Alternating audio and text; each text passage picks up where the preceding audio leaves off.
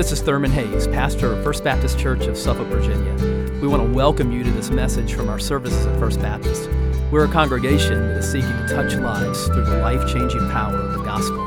I pray that you'll encounter Christ in his power and love even now as you listen.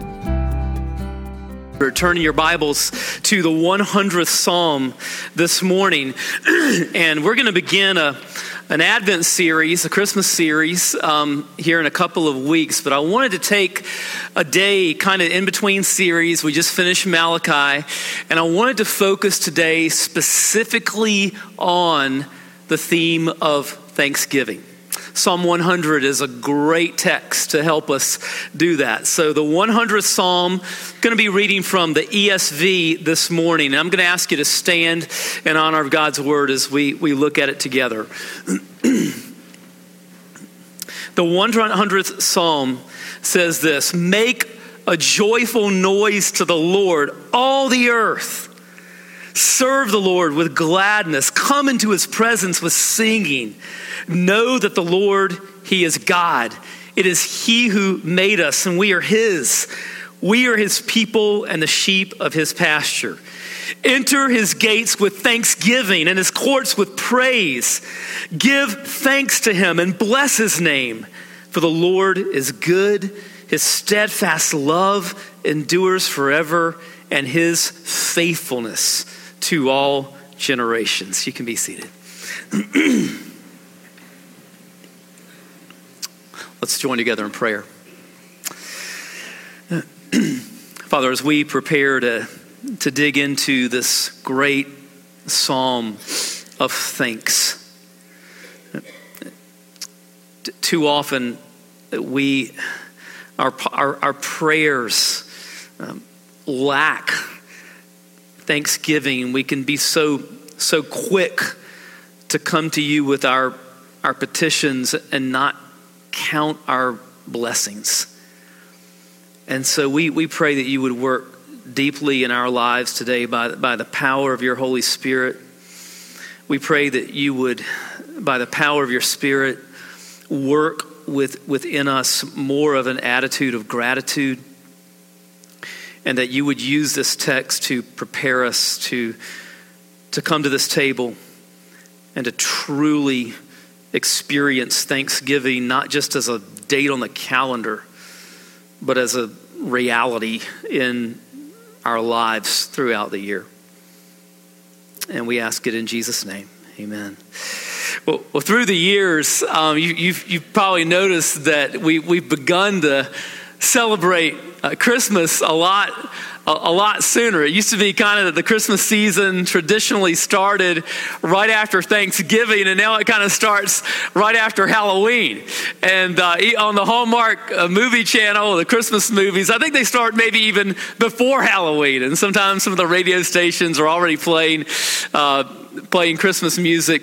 I love it. No, no complaints here because I love Christmas and I, I love just all, all that kind of goes with it. And to prolong that, do, to make it a few weeks longer is totally fine with me. However, we, we, we want to celebrate Thanksgiving, but we don't want to, we don't want to miss Thanksgiving. But, but more than that, we don't want to miss Thanksgiving in our lives. And Psalm 100 is, is a psalm of thanksgiving. In fact, if you look in your Bible at sort of the little, the little notation uh, at the beginning of the psalm before verse 1 it'll say something like a psalm for giving thanks or a, a, thanksgiving psalm it's almost as if the psalmist is saying if you want to know how to properly thank god i'm going to show you how and so we're going to look at Psalm 100 this morning, and we're going to do that by looking at some key words. And if you're taking notes, the first one is shout. Shout. Let's check out verse 1. Make a joyful noise to the Lord, all the earth. Now, in, in English, those, those first four words, make a joyful noise, in, in the original Hebrew, make a joyful noise is one word shout. Shout. It means that, that when we come before Him, and this is really a psalm that's about corporate worship, how we worship, and even how we sing. It means that, that when we sing, we are to do that loudly with all of our hearts. Listen, if, if we're kind of, you know, not singing or mumbling or lip syncing, that's just not the idea. Because our God deserves our highest praise. Shout. Shout how? Joyfully. Make a joyful noise to the Lord. This psalm is sometimes called in, in Latin the, the jubilate because our, our worship and our singing is to be jubilant, joyful, and it is also to be universal. What else does he say here? Make a joyful noise to the Lord. What? All the earth. Now, this was a psalm that Israelites would sing in corporate worship. But God wanted the Israelites to understand that He was not Israel's private God. That He is the one true God of all the earth. And that His purpose is to be known and joyfully worshiped by people from every tribe and tongue. Psalm 67 and verses 2 through 4 say that your way may be known on earth, your saving power among all nations. Let the peoples praise you, O God. Let all the peoples praise you. Let the nations be glad and sing for joy. John Stott was the pastor for many years of All Souls Church in, in London. And uh, great missions church. And Stott tells about one time uh, being away from his church and he was on, on vacation. And so he slipped in sort of incognito to worship at, a, at another, another church. And, and, um, and so uh, somebody got up, their pastor wasn't there that day, and somebody from the church got up and they were going to lead in, in prayer. And they said, Well, so and so is sick. Well, we'll, we'll pray for them. And so and so just had a baby, and we'll pray for them. Well, the pastor's away on vacation. We're, we're going to pray for him. So they, they prayed for the, the, the, lady who was ill, prayed for somebody who just had a baby. They prayed for the, uh, the, the, the pastor, and that was it. That was it.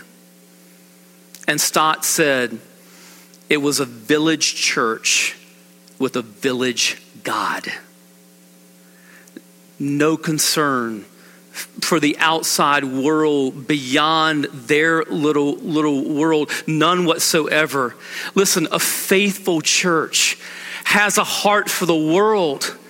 If we're being a New Testament church, then we're going to have the, the passion to touch the world with the gospel through our giving, through our, our, our praying, through our going.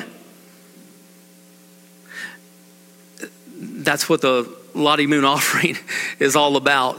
We get a chance to we get a chance to touch people around the world. You, you support. You are a part of the team of, of missionaries that is, is, is, is going and seeking to reach every people group on earth. And there are many who have never heard the name of Christ. And you get to be a part through the Lottie Moon Christmas offering of, of pushing back darkness in places all around the, the world make a joyful noise to the Lord, all the earth. Why? Because we want joyous praises to ring out to God from every people group, every tribe and tongue, from the mountains to the valleys, as we sung earlier. We want joyous praises to fill the air for Jesus. And so the first word is shout. The second word is serve. Serve. Look at verse 2. Serve the Lord. How? With gladness. Because what a privilege it is to serve Him in, whatever capacity. I agree with Pastor H.B. Charles. I, it, I don't care where, where he wants me to serve as long as he doesn't put me on the bench. God wants you to be on the playing field, serving Him with gladness in your heart. The third word is come. Come. Look at verse 2 again. It says, Come into his presence with singing. Now, this is an invitation to worship, isn't it? It's an invitation to, to come. Some weeks ago, we, we, we, we, we were focusing on who's your one. And, and most of you brought forward the names of people in your lives that you're, that you're praying for and that you're sharing the gospel with, and that you are inviting to come and to worship with us. Who's your one? Be faithfully praying for them, be faithfully sharing with them, be faithfully inviting them to come and to worship with you. And what an awesome time of year it is to do that. Come. The fourth word is know. Know. Let's look at verse 3. Know that the Lord, He is God. It is He who made us, and we are His. We are His people and the sheep of His pasture.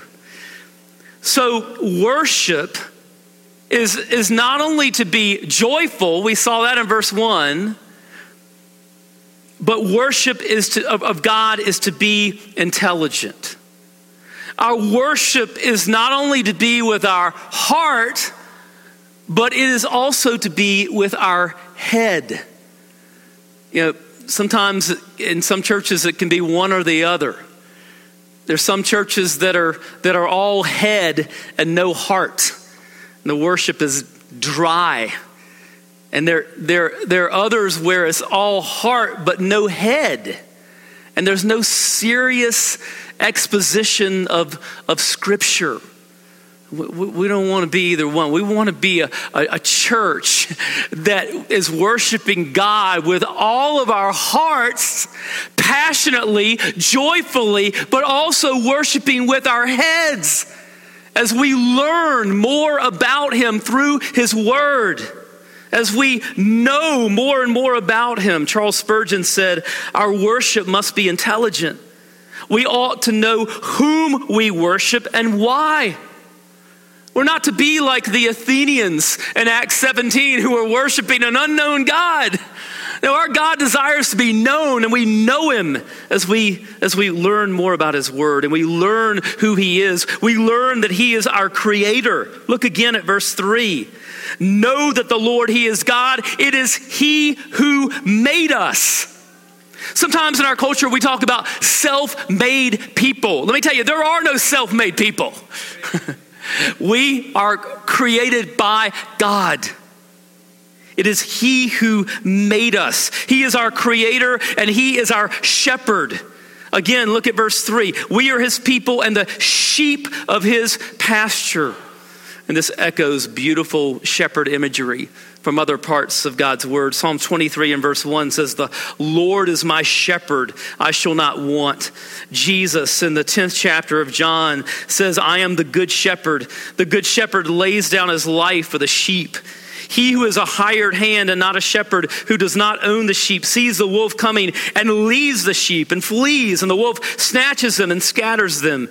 He flees because he is a hired hand and cares nothing for the sheep. I am the good shepherd. I know my own, and my own know me, just as the Father knows me, and I know the Father, and I lay down my life for the sheep. And I have other sheep that are not of this fold. I must bring them also, and they will listen to my voice. So there will be one flock, one shepherd.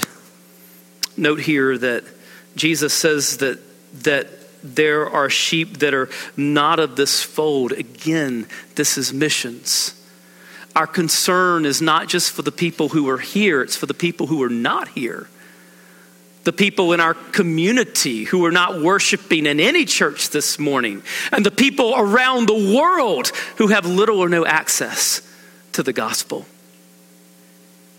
Look again at verse 3. There, there are two images here. One is that God is like a potter who's forming us, shaping us. What does it say? It is He who made us. And so we are, are vessels in the potter's hand. And then it says, We are the sheep of this pasture. We are sheep with a faithful shepherd. John Stott says, The vessel is safe in the potter's hand, the sheep are safe in the shepherd's arms. The fifth word is enter. Enter. Look at verse 4. Enter his gates with thanksgiving and his courts with praise. Give thanks to him. Bless his name.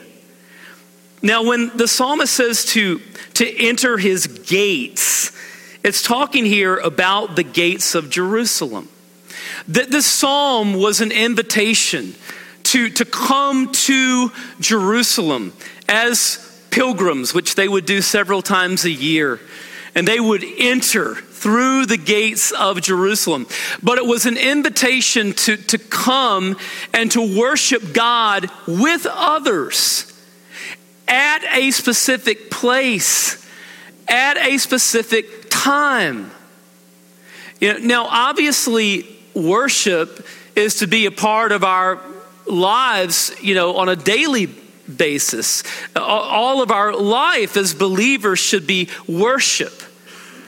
But, but that does not negate the command to gather at a certain place, at a certain time, with other believers. We need to understand that, that being a part of a church family, attending worship with other believers, is not just sort of like an option in the Christian life. It's, it's a biblical command to, to, enter, to enter his gates, to worship together with other believers at a certain place, at a certain time, to worship him corporately. And we enter his gates with, with, with what? How? With what spirit? We enter his gates with thanksgiving. We enter his gates with thanksgiving. That means we come to church with thanksgiving in our hearts. Listen, if you need a preacher or the, or, the, or the worship team or a fog machine or whatever to get you in the mood to thank God, that's a problem.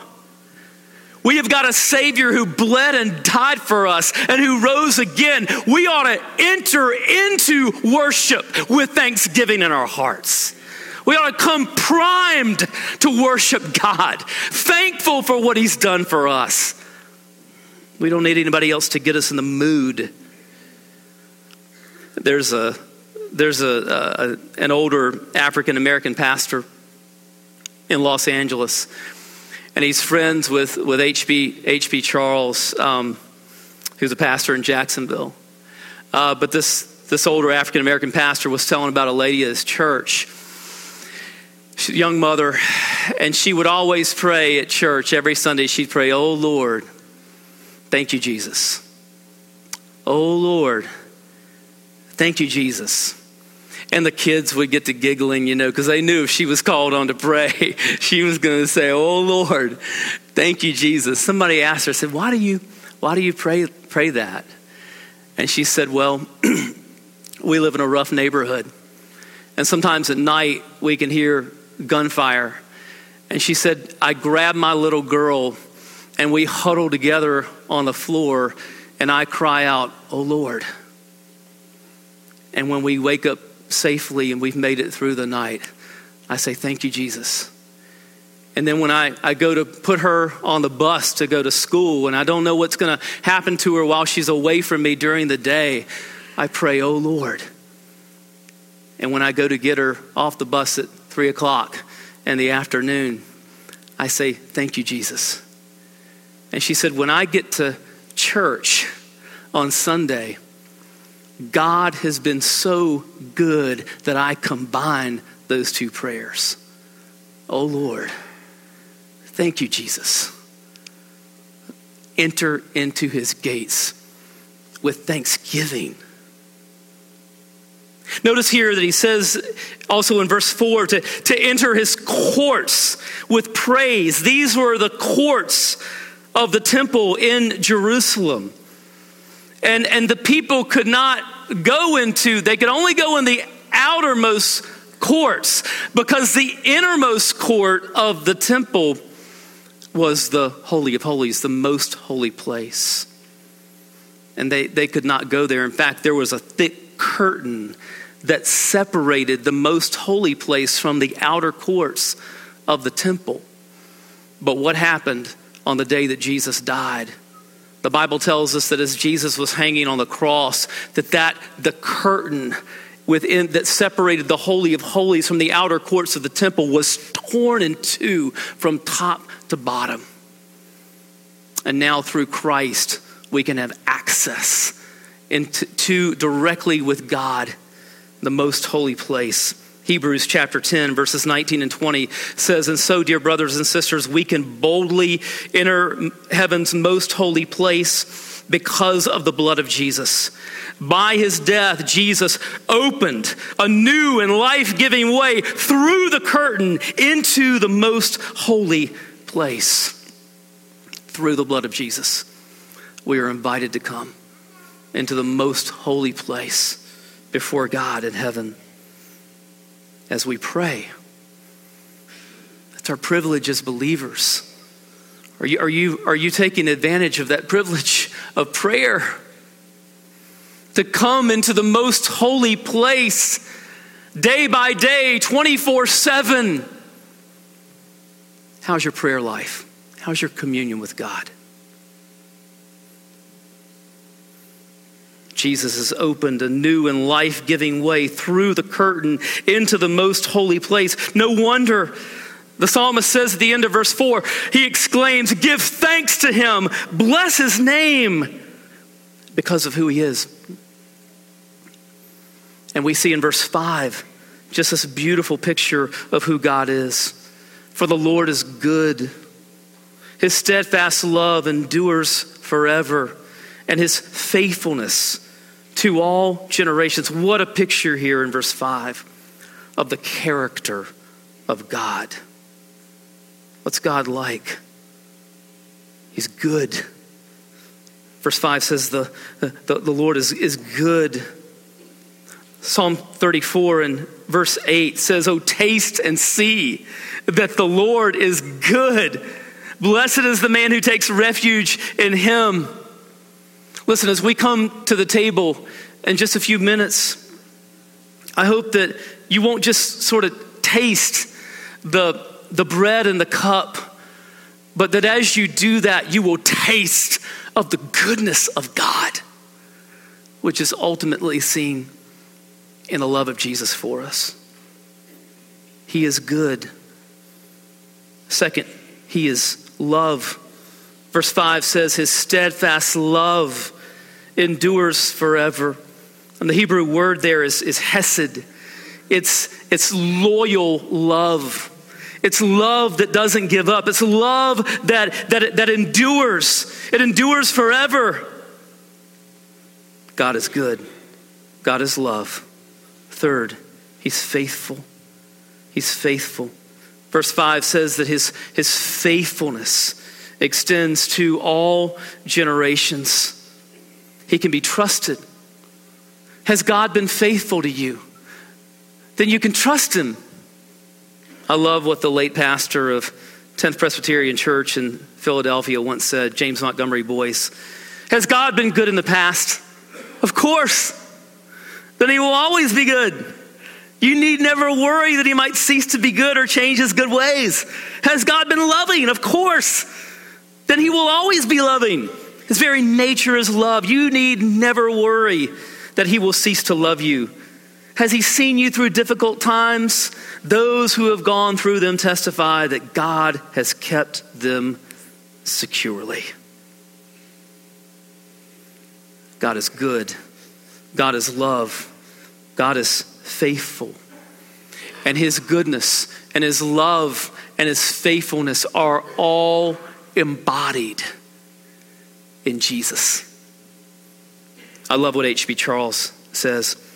God's love, goodness, and faithfulness are not just theological propositions, they are a living person.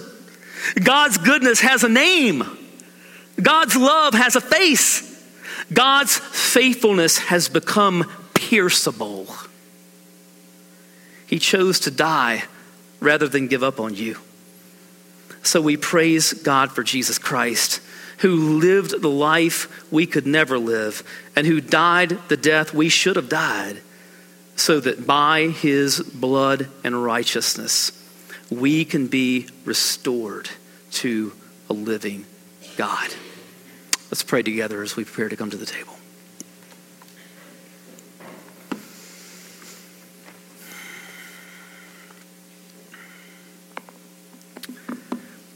And so, Father, as, as we prepare to, to take part in the special meal that you ordained, we pray that we would taste of your goodness, your love, your faithfulness, all of which is ultimately seen in Jesus, the one whose body was broken for us, the one whose blood was shed for us work in our hearts right now, work in our lives as we take part in this. It's in the name of Jesus that we pray. Amen.